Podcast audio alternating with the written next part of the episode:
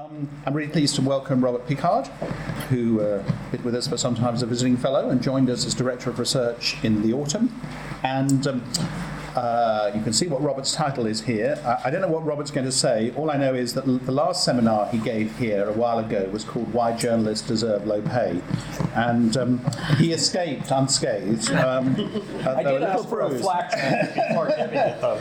So uh, that was the last sort of seminar of this kind he gave to the kind of Reuters Institute Journalist Fellows. So um, I don't know whether you've got the same in store today, Robert, or whether it's going to be a little bit more soothing. I think it's a little more soothing. Okay, all right. Okay, Robert, yeah. over to you. Well, as, as, you're all aware, um, there there is a crisis in the uh, um, fundamental business relations underlying commercial journalism, particularly um, that sometimes falls over into the non-commercial sector as well.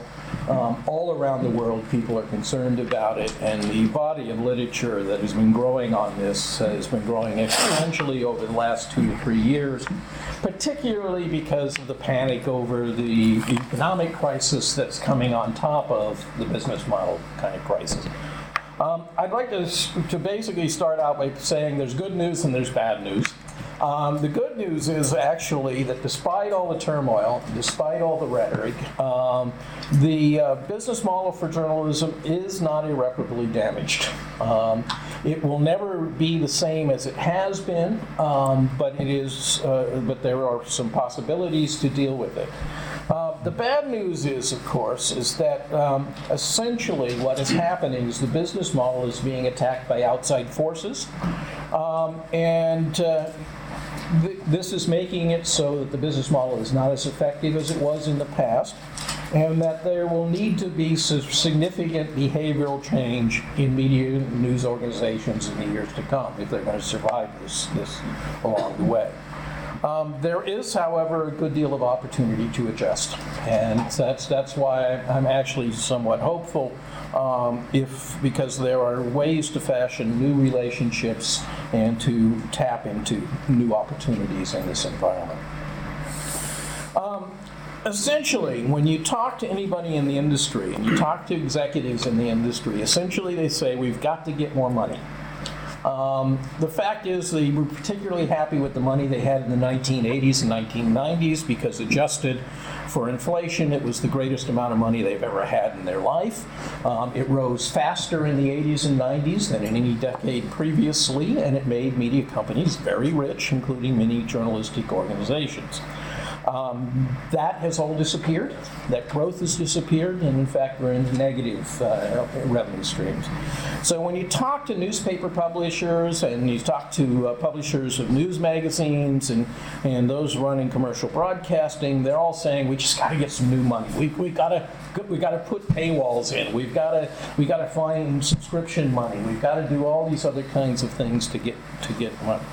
Journalists, uh, many of them who've been laid off in the last 10 years, are, are, are tr- trying all kinds of startups.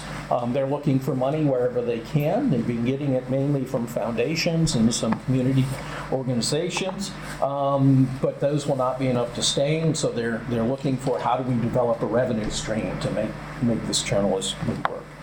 Um, what I would like to point out is that this is the wrong way to go about figuring out what you're going to do with the business model. Um, the challenges that the that the news industry are facing is not a revenue challenge. It's much greater than a revenue challenge, and it needs to look at its entire business model, not just the revenue aspect of, of, of its operations.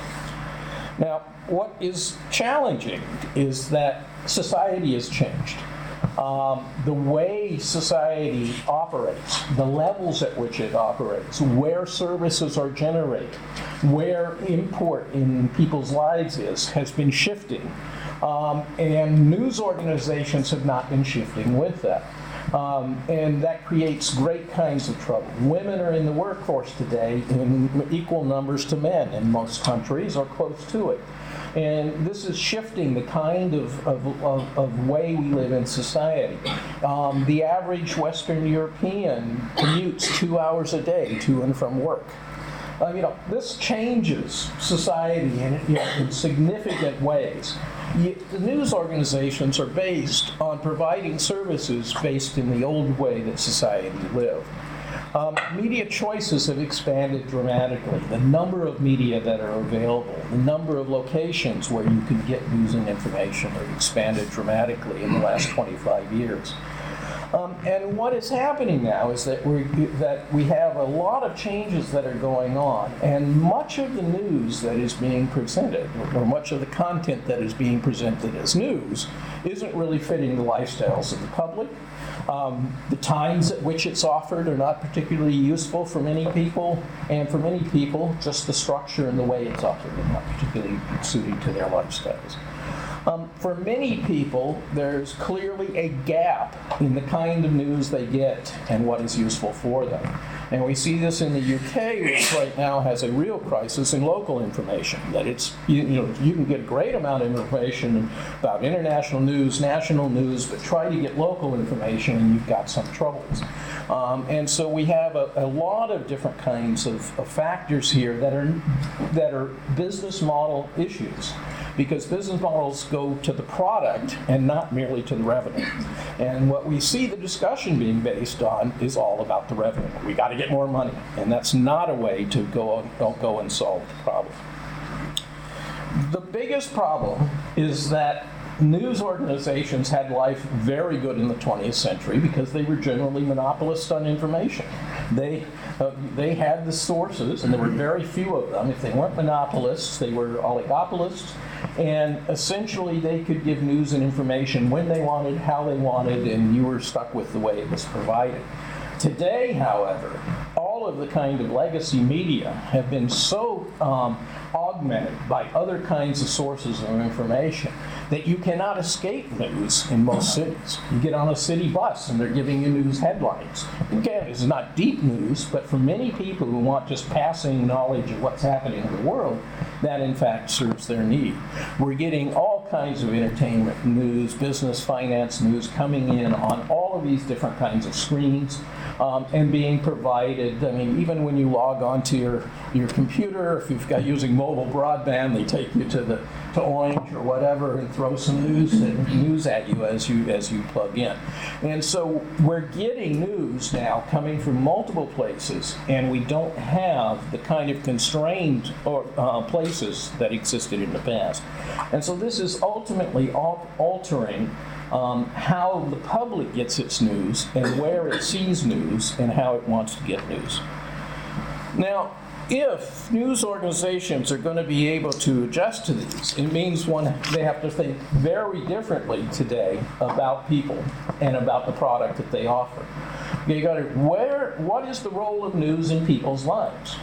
Um, do you need to be providing the, the multiple sections that you provide uh, if you are a news organization because are those sections being taken care of elsewhere? What kind of news choices are made becomes very important. And it, it, it really, um, I find it very fascinating that, that many of those news organizations that, that have um, the greatest commitment to news actually spend most of their news budget on things like entertainment and sports and lifestyle and other such things rather than on the, on the news itself, when in fact there are dozens of other uh, sources for those any place. Um, so things have to be thought about that. The kind of content that's going to and the real question, and this starts getting into the areas of value creation, which was at the heart of my last last discussion, was what are you going to do as a journalist that is better than what everybody else is doing? How is it different? Why would they want to come to you and pay you for your product when they can get all this other stuff free? And if you can't answer those questions, you don't have a business model. Those are the ultimate of a business model is why are you different from everybody else and why are you more valuable than everybody else? And it doesn't have to do with the money. Ultimately, it translates into money from some source or another. But those are the issues one has to deal with. Now, the current model, and the model that's been in place now for about 100, 125 years, depending on what, what country you're in, um, basically says we are going to offer news cheaply or at no cost. And through that, we're going to get a big audience, and then we're going to sell the big audience to advertisers. And this is where we have been now for, for the 20th century. Um, and it worked very effectively in the 20th century, especially the last uh, third of the 20th century, when, in fact, in real terms, um, the amount of revenue from advertising increased 300%. This was, you know, you could not make, you could make all the mistakes in the world and you could, you would still make more money the next year. But there were consequences for doing this, and there, and what has happened is, if you look at like newspapers, the majority of the organizational costs and most of the time and effort that are involved there involve advertising, um, and that rather than news. Um, in the average newspaper, only about 15% of total costs involves news, and that's all news broadly defined as all editorial content. Um, so it's a, it's a really interesting problem. Um, many of the sections that you have in newspapers and magazines, uh, many of the features that are selected in television news are there because of the interests of advertisers. We created food sections not because newspapers are great at carrying uh, recipes, but because grocery stores wanted their ads next to the f- recipes. Um, and then they provided the recipes so you would be sure to have, they would have the, the, the items in stock. Um, you know, these were, the, a lot of what we do, automotive sections, many of these are, are really around the interests of advertisers and not around the interests of news and not around the interests of the consumers necessarily because there are far better food and wine magazines than, than most newspapers are ever going to produce. Um, and so, but these were why these sections were added over the period of time. Most news organizations where they have research efforts and other such things know far more about their advertisers than their readers, and they act upon them in a regular way. Newspapers often do a great deal of reader research, and it never reaches the newsroom never reaches the newsroom. Because, news, the journalists are not interested in it. We're doing news. We know what they need. We don't have to touch this, and it becomes a real interesting problem. And journalists may know what they need, but they've lost essentially over half of their audience in the last 30 years. And that's a real problem. Uh, maybe we don't know what they need as, as well as we think they do. The uh, mass model had consequences, as I said. And if you go back into the late 1800s, uh, almost three quarters of the content was news. Uh, of all the space that was in a newspaper, it was almost all news. Um, li- 10% were just was content, were these sports, lifestyle, other such things. It was very unusual for them, and, and advertising was there, but it was less than a quarter of the content. Today, the average are only about 15% of any of those kinds of hard news, and 25% of it is sports. 60% of the average newspaper is advertising. Now, I'm, I'm a cynic sometimes, and it, it upsets Paolo and others when I get very cynical about the visit. I would say this isn't a newspaper, but an ad delivery system. Okay? That, that's right. Um, I- it's, it's, you know, we have ch- so changed, and it happened gradually, a little over time, a little more, a little more, a little more. We changed the business model. The business model has been altered. The product choices, the content choices have been altered along the way without anybody actually thinking about them in a really significant way. Um, and we've made this kind of change, uh, and that's problematic. Oh, I'm sorry, Rob, where are those figures from? I don't recognize that. Those figures are from a number of, st- of content analysis studies that have been done all across Europe about the state of the newspaper and in North America as well. Um, they do not um, reflect Asia as of yet, but uh, and Asia, but Asia, I don't think is probably too much too much different. Are they largely American versus The, European? the North American ones are, but Europeans are not, because European, even standard papers devote so much um, space to entertainment, so much space to sports and other such things. That's why where those why yeah. And so, I mean, if you have the when you get to the most elite papers, you won't have that, but on the averages across the papers, they Well, I can't see anyone here with a newspaper. I don't there is So, so- newspaper. Yeah. I don't think there'll be uh, 6% adverts in there, will there? Um, well, UK is a little different because UK has a national advertising pattern, but where you get to countries where the structure is regional and local as the primary press, um, that's where it skews. And it skews very, very heavily because of that. Um, Now, most of these practices were built, in the 20th century, but in the 21st century, with all these kind of changes that have gone on with delivery systems and other sorts of things, you can't keep doing what you did in the 20th century and expect to have successful uh, with that formula. And that's where, where the real issues of, of the business uh, model um, um, require you to, it to be revisited along the way. Um, because it, and so essentially, um, there has to be a review of the logic. Um, a business logic, um, um, basically, you have you have to look at what is the value being created there, what customers are being served, how are they being served, how to best provide those services. All of those things are part of the business model and need to be in there.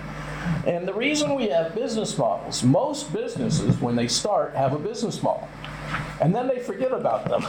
And this is the problem with the newspaper business, because we're, we're in our third century in the newspapers, and the bottle's been working and been working pretty well. So we, we, nobody writes a business model for a newspaper today, simply because it's there. And so, um, but it's important when you have big changes to go back and review the business model and take a look at it, because it basically answers questions like, what business are we in? Which is a really important question to answer, ask now and then. Um, it explains what the customer needs are. It shows the products that are there. It shows what the company's going to do to grow and expand and develop. And if you've ever sat with it uh, and, and, and looked at startup business plans, whether they be for profit or not for profit organizations, there has to be a clarity in how all these things work together, or, or it won't get funded and won't get started uh, uh, and, and, and be able to, to, to be there. But they're not permanent, and this is why one has to revisit because you've got to renew them essentially whenever things ch- anything changes. If they're not working, if if the products are changing, if you've got competitors coming in that are creating problems, you've got to renew them and you've got to look at them in a very different kind of way. And news organizations today are suffering because everything's changed. The products changed, the market's changed, there's disruptive competitors coming in. All of these things um, are creating this huge amount of turmoil. But all most people want to talk about in the industry is how do we get some more money out of people? We'll throw up a paywall. We'll get subscriptions. We'll, we'll do something. We'll get some foundation to pay for it. But that's not addressing the underlying problems of, of the industry. And I, and I think that's really a, a, a part of the problem in, in a very significant way. Now, when you look at business models and you try to conceive them, they're simple and complex all at the same time because, the, because they involve relationships. And when everyone has relationships, whether it be personal or otherwise, they're always complex. um, and uh, as we have to deal with them. But the heart of any business model is the value proposition. What do we do that creates value for somebody? And how is it created? It ultimately comes And the somebody is the customer. Now, part of the problem with the current issue is because our customer is not the reader, our customer is the advertiser. And so we, we, we address the reader as well democratic principles, we want to support these things. Democratic principles don't mean a thing if three quarters of the population in your country aren't reading you. Okay, that's that. You know, you're not creating a service if people aren't taking advantage of it. If you're not reaching them in some way along the way. Now, you don't always have to reach them with the newspaper, but you have to reach them, or you're not going to have have much issue. Ultimately, we have to figure out how are we going to produce and distribute. Um, most, uh, uh, most major organizations in the West now are beginning to have figured out that the production and distribution using print is probably not the best way. It counts for about three quarters of all your costs um, and uh, is, is very difficult. Um, there's what we call a value configuration. And a value configuration involves what the key capabilities that you have to have to create this.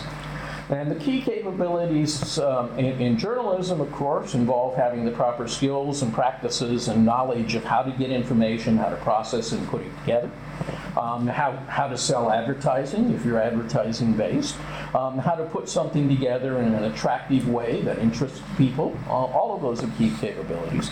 It involves partner networks, and we use a lot of partner networks in, in journalism. We don't think very much about them, but with the exception of the largest papers, Most papers are dependent upon wire services, news services, and feature services for the bulk of their, their content along the way. Um, it involves all kinds of suppliers of things such as paper. Why, how, why would any newspaper company make salmon colored newsprint? They didn't until FT went to them and said, We'd like a newsprint that's not white. And they created salmon colored newsprint. And what was done to be part of the value proposition of the paper to make it stand out as different from a general circulation paper to be a financial paper. And in a number of countries now, people have used that same colored paper to indicate we are a different kind of paper. But it's there. But the newsprint companies didn't make it in, in, in the past. And the Finnish companies that make it are very happy to do so because they get a higher premium for it than they get for the plain white print. And there aren't as many suppliers, so there's a little less competition in, in, in that segment of industry. But we have the issue of working with your suppliers becomes an important thing. And one of the challenges that is occurring today is that many um, news organizations are changing how they cover, cover the world. But what demands are they making on their news and feature services to change the way that they cover the world so that you get coordination across the changes that are being done? And that's a really part, part of the problem with working with the partner networks. You have to configure all of this to get what you need to make it work well. Um, when you have customers, you create customer relationships that you can actually turn customers into partners. And many, uh, um, many companies do this in terms of their product development, in terms of, of integrating um, material and content and other such things into activities they're involved in. We in the journalism business are worried about this because we're not sure about the customers because we, gee, if they take a photograph, is it a good photograph? If they send us some news, is it good? We sometimes don't like the comments they make. You know, we've got real problems in thinking about how we're going to bring them in, um, and and and you, you you hear a certain amount of, of, of disdain for the for the great unwashed customer out there, which is not a great way um, to create a good customer relationship. Ultimately, uh, the value configurations and production create your costs, but it's your customers that give you your revenue stream in one or another. If you're lucky, it works out. The problem is it hasn't been working out the last few years, um, primarily because um, there's a, a huge loss in print of, uh, of about 30% of uh, income from uh, classified advertising, and then a large drop because of the inflationary drop in other cat- uh, because of the uh, recessionary drop in other categories. Um, but that's not that's that's going to change in the future. Um, the classifieds are gone, but uh, but certainly the, the recession problem will change. So how do, where do you go forward in a company in journalism when you're working with this? I mean, the first thing you have to do is figure out what business you're in. Um, what business is this? Well, Steam engine. the railways thought they were in the railway business. Okay? And if you're in the railway business, what do you do? You build railways. you build railways and you run trains on them. Okay? That's what you do. And they thought, that's great, we're in the railway business. Um, trucking comes along. They didn't think, oh, that's trucking, that's not railways. We don't worry about that. Air, airplanes come along. Oh, that's air travel. Well, that's not that's not for what, what we do. Um, this was not a very good move. It took them about 50 years to recover from those mistakes. Um, when they suddenly realized, uh oh, we're in the transportation business for both freight and passengers. And suddenly their freight part started going off to the trucks and going off to the airlines. And that became a huge problem for them. And they've, they've now readjusted and are trying to, to, to reorganize to accommodate that. They're doing quite well with rail freight systems and others now. That, but for about 50 years, they got themselves into trouble because they, no, no, we run railroads. And those things aren't railroads. Therefore, why wasn't it that the railway, why didn't the railways put truck trailers on the railway. And then when they got where they want were, get a lorry, back it up to it, and take it elsewhere. No, because we put freight on rails. Okay? But they didn't think that nobody that was using them cared that they put freight on rails. They wanted freight delivered from point A to point B at the most cost efficient measure. That was all they were caring. So this was the problem they got in. Now, we've had the same kind of narrowness in terms of the way news media uh, organizations have tended to identify themselves. I mean, broadcasters think they're broadcasters, and it's only been in the last five years that they suddenly realize, wait a minute, we've got a lot of stuff going on the internet, we've got non-broadcast downloads we can do, we can do all kinds of different things. We're, we're in a different kind of business.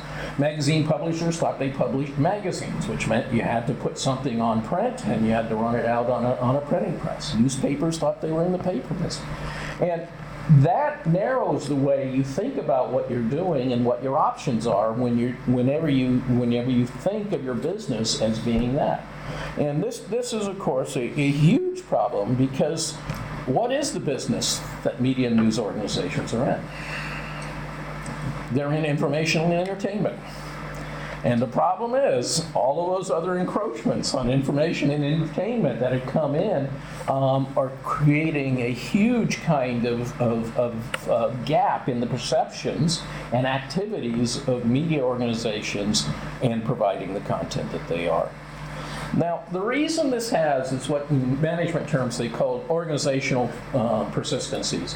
And that as an organization develops and changes along the way, um, it has values and it has histories and a culture that really help guide its decisions over a period of time. And so you do tend to do what you know along the way. And you end up with an organization um, that really has a, a, a, has built very very strong processes in, within it, uh, very strong values and norms of how it behaves and operates along the way, and ultimately you want to do what you know how to do best. So if something's worked before, you do it. If it hasn't worked before, you don't want to do it, and you want to stick with that past because, oh, that's that's really it fits comfortably to everybody that works in there, and it fits comfortably to the organizational mode. Um, but this kind of structural inertia, what it does is it really narrows your ability as an organization to respond to, to changes that are out there. And since the major problem media are facing today and news media are facing is change, this is really damaging um, along the way because it just basically narrows your, your, your perceptions. Now, if you look at newspapers, uh, newspapers are a particularly interesting uh, um, brand, and what you're trying to do is, is create and print a newspaper. Uh, you go back to the 1800s, basically, in order to be able to create and print a newspaper, publishers had to do a lot of things because they had to be able to get a lot of money in. So many of them printed books, they, present, they presented uh, posters, advertising materials, all kinds of commercial printing and others, and that was the model to fund the, to fund the newspaper. But as they started getting successful in the 19th century, they began saying, well, gee, well, you know, we don't want to do books, we don't do books. Um, we're, we're having to buy a different kind of press if we're going to do books than if we do just newspapers. Um, so they began saying, let's take out those things that are not core to our business. So they said, we'll, print, we'll print our newspaper and create it and print it. We have excess capacity on our printing presses, so we'll print other papers there because we don't have to change the settings on the, on the print press. Therefore, we can print those faster. We'll do some ad sheets because they can run on the presses in the same site. That's fine. And it worked. And the newspapers are going, this is great. They've got a model that works along the way. They started adding advertising inside in the 19th century. Everything was fine. The 20th century comes along, and they're sitting there, and they said, Well, you know, we really are doing well. We've got all this money coming from the advertising. We don't want to put a lot of effort into these outside businesses. So we're going to shed these peripheral businesses. We're going to get out of the advertising sheets. We're not going to do commercial printing for other publishers. We'll just print our paper along the way. And that was fine because the advertising was growing and growing internally, and they could afford to do so, and they were being financially successful. Radio comes along, and newspaper publishers in many countries looked at that and said, Should we go to radio? And they go, I don't know, it's not paper, it's not news, doesn't make sense. We're, we're going to skip that. We're not going to get in there. Perfectly logical choice. Perfectly logical choice. Nothing wrong with that choice to do so, um, eh, to, to make that choice. Television comes along. In some countries, uh, um, newspapers were offered television um, channels. They said, television. Know, we had a couple hours of news a day on there. We know how to do news. We don't know how to do television. What you know? Let's. Oh, yeah, there might be money in it. There might not. We don't know. Uh, let's let's not go there. Let's you know. In the past, we've tried to keep focus on what we do best. So they got rid of it. Cable comes along. Well, cable, should we own a cable system? Uh, I don't know. It's pipes going into everybody's house. That looks like utility. We'll let the Vivendi do it. Um, it was it was just very easy, natural choice not to do so. The problem is, suddenly, starting in, uh, in, in the late 20th century, you got a whole bunch of choices thrown at you along the way, which are compounding the problems created by taking your audience from the earlier ones. And all of a sudden, newspapers are in real trouble in their business model because all of these collectively have altered their business model and pushed them into one side activity that is interesting. And this is where, where newspapers have gotten their business model wrong and financially into trouble today. And they can't live alone on just creating and printing the newspaper. So they are moving out. Many are moving on to the internet. It's costing them more money than it's generating for most of the pub- publishers today, but they don't know what to do. Many of them are throwing apps onto their for onto iPads and other tablets, hoping that that's going to be the, the one that they can monetize along the way. We'll see. Uh, I'm a believer, though, if people won't pay for newspapers, uh, they're not going to pay for newspapers on an iPad. I'm, I'm a little um, cynical about that, as I, as, as I said. Those people that pay might pay, but those people that don't, so it's, it's not a savior. It will, over time, once you can stop a print edition, uh, save you a good deal of production costs It is a problem. Um, if we look at newspapers um, in, in, in, in terms of production and other such things, I mean, we find that they're really influenced by um, a manufacturing ori- orientation. Not surprising, three quarters of the, of the costs, and uh, uh, two thirds of the costs, about three quarters of the effort are, are uh, manufacturing and, and distribution along the way. Um, it's an organization with very, that has a strong reliance on suppliers. If, if the paper doesn't arrive, you don't print, and that happens every now and then. Um, we have a, a production orientation in which there's a lot of process orientation that is in there. Things have to happen in a particular order. It's very much like manufacturing. Um, that if you're going to get efficiency, if you're going to get things done, certain stories have to be completed at different times so that, that certain sections are going to be completed before others. All of these kinds of, of issues uh, that come into play along the way. And we don't have a lot of direct contacts with the customers, partly because we use a lot of retail intermediation in there, and we have kiosks and newsstands and others that are handling it. We have uh, commercial delivery systems or others, so we don't really have that many contacts uh, with, with the customer along, along the way. Now, the question is, as we start moving into this new environment with all of the new technologies that are available to net, how do we make that customer more part of what we have? Rather than being mere consumers out there at the end of the retail value chain, how do we make them part of our partners? Um, a lot of companies have become very good at doing this, particularly in the software business and others, where they bring uh, complaints, comments, and other things back in and and and uh, alter things very very quickly. I uh, um, I was uh, two years ago when Obama was running uh, for president.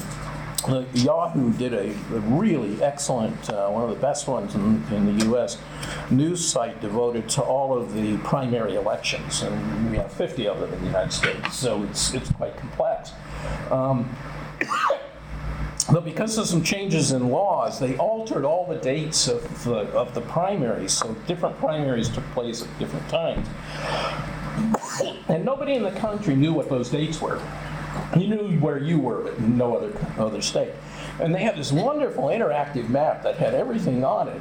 And I was looking at it one day and I go, oh, I wonder where the California primary is. And I looked over there. I had to, I had to go to the California elections office to find out uh, when it was. And so I just sent an email. And I just sent an email and I said, why don't you put the dates when these all are on there? I guess, you know, people watch, looking at the country as a whole would be interested in that. I got an email back from them within an hour, and within three hours, they had the dates on all, all the 50 states. Because they said that's a good idea, and they could do so. And it, that Who kind were you of. emailing them? You- What? Are you emailing the government? Or? No, no, I emailed Yahoo, who Yahoo. was producing the site. Just put them all, all up there, and within three hours, they had ch- actually had the dates on all the sites. Now, there isn't a news company anywhere in the world, I think, that responds that fast to customers. Um, but it was just a little thing. But many software improvements of all kinds are very are, are produced by consumers rather than others. Um, so we have to start thinking of how do we allow um, users to start controlling this process to get what they want in a more different way. Um, and we haven't been very good at that uh, until now. Because what we do as news organizations, and particularly newspapers, um, is um, we, we act like we're in the restaurant business in many, in, in many ways along the way. We try to get this large group of customers and serve them very inexpensively, you know, so they can come in and eat cheap. Uh, we give a little something out there. We got you know 40 things on the buffet table, and you can come and sample whatever you want. Um, you know, most people won't do all 40, um, but everybody can find something that they like along the way. We give them quality, not I mean quantity, not quality along the way. They get a lot of food. We always make them eat a lot of pastas and breads and stuff because that that's cheap and um, and you know. So what we're giving is food, not service. Um, what we're giving is food, not experience. And so the question is, can we alter this kind of behavior um, and do something completely different? Can we go to more of a fine dining one where we alter, serve a smaller group of customers? We're already serving a smaller group of customers. We're serving the customers who are most interested in hard news. We're serving the customers who are most interested in getting it daily. We're still giving them all the things that we put into the newspaper to get those people who aren't regular customers anymore. All the non-news. And then we're squeezing the hard news, which is the things that our primary customers like the best. And we're saying, well, we, we can't give you news about Africa because we can't afford to put somebody out there anymore. Well, wait a minute, these are the people that are paying because they like good news, but no, no, we'll give them more news about, uh, you know, about Natalie Portman or something, you know, because we can get it from one of our services. Uh, you know, it's a very strange way of thinking about your business, and we have to start thinking about who is the smaller group of customers. Um, and when you get a smaller group customer, you offer a specialized, high-quality menu. You got to provide service along the way. You get a good experience as part of that uh, along the way, and you can get a better price for doing so. Now, how do you do that in a news organization? We really have to start thinking about service. We really have to start thinking about what is it that these people want to eat. Uh, what is the diet of, of news and information they really need and are willing to pay us a decent price to get. And that, if we don't do that, we're, we're in, in severe problem. Um, in the end, um, you know, we got to take some risks along the way. Uh, you know, there, whenever you start new products or do things, you can have failures. Uh, there's potentials for losses in doing so. Most news organizations are, are very risk adverse. Very risk adverse. They're not entrepreneurial at all. And if you're risk adverse, you lose all kinds of opportunities to grow and develop in, in new ways along the way. And so one has to be very, very careful about, uh, about such things. One needs to invest without being reckless, but, um, but one does have to be, be careful along the way. And then in the end, when you look at business models and you develop business models in different ways, you can't copy anybody else's. Because the model that the Times of London uses will not be right for the Scotsman. The model, the model that a small local paper uses will not be the, the, the same model that an international brand could use. It just, it's not going to work. And so one's going to have to find the ones that are there. I am always amazed, and I, I do a lot of work within, with a number of industry associations, where all of these newspapers come to these organizational meetings to hear what the biggest newspapers in the world are doing. Yet the biggest newspaper in the in the world, you know, are sitting there. Well, wait, we've got three million circulation, and you're trying to listen to them to see what you should do with your thirty thousand circulation newspaper. You know, it just it doesn't work. But there is this idea: we'll copy success, and we'll go off and do it. And in business models, that's a guaranteed way to destroy a lot of value very quickly. And I'll leave it at that. Robert, thank you very much indeed. Thank you.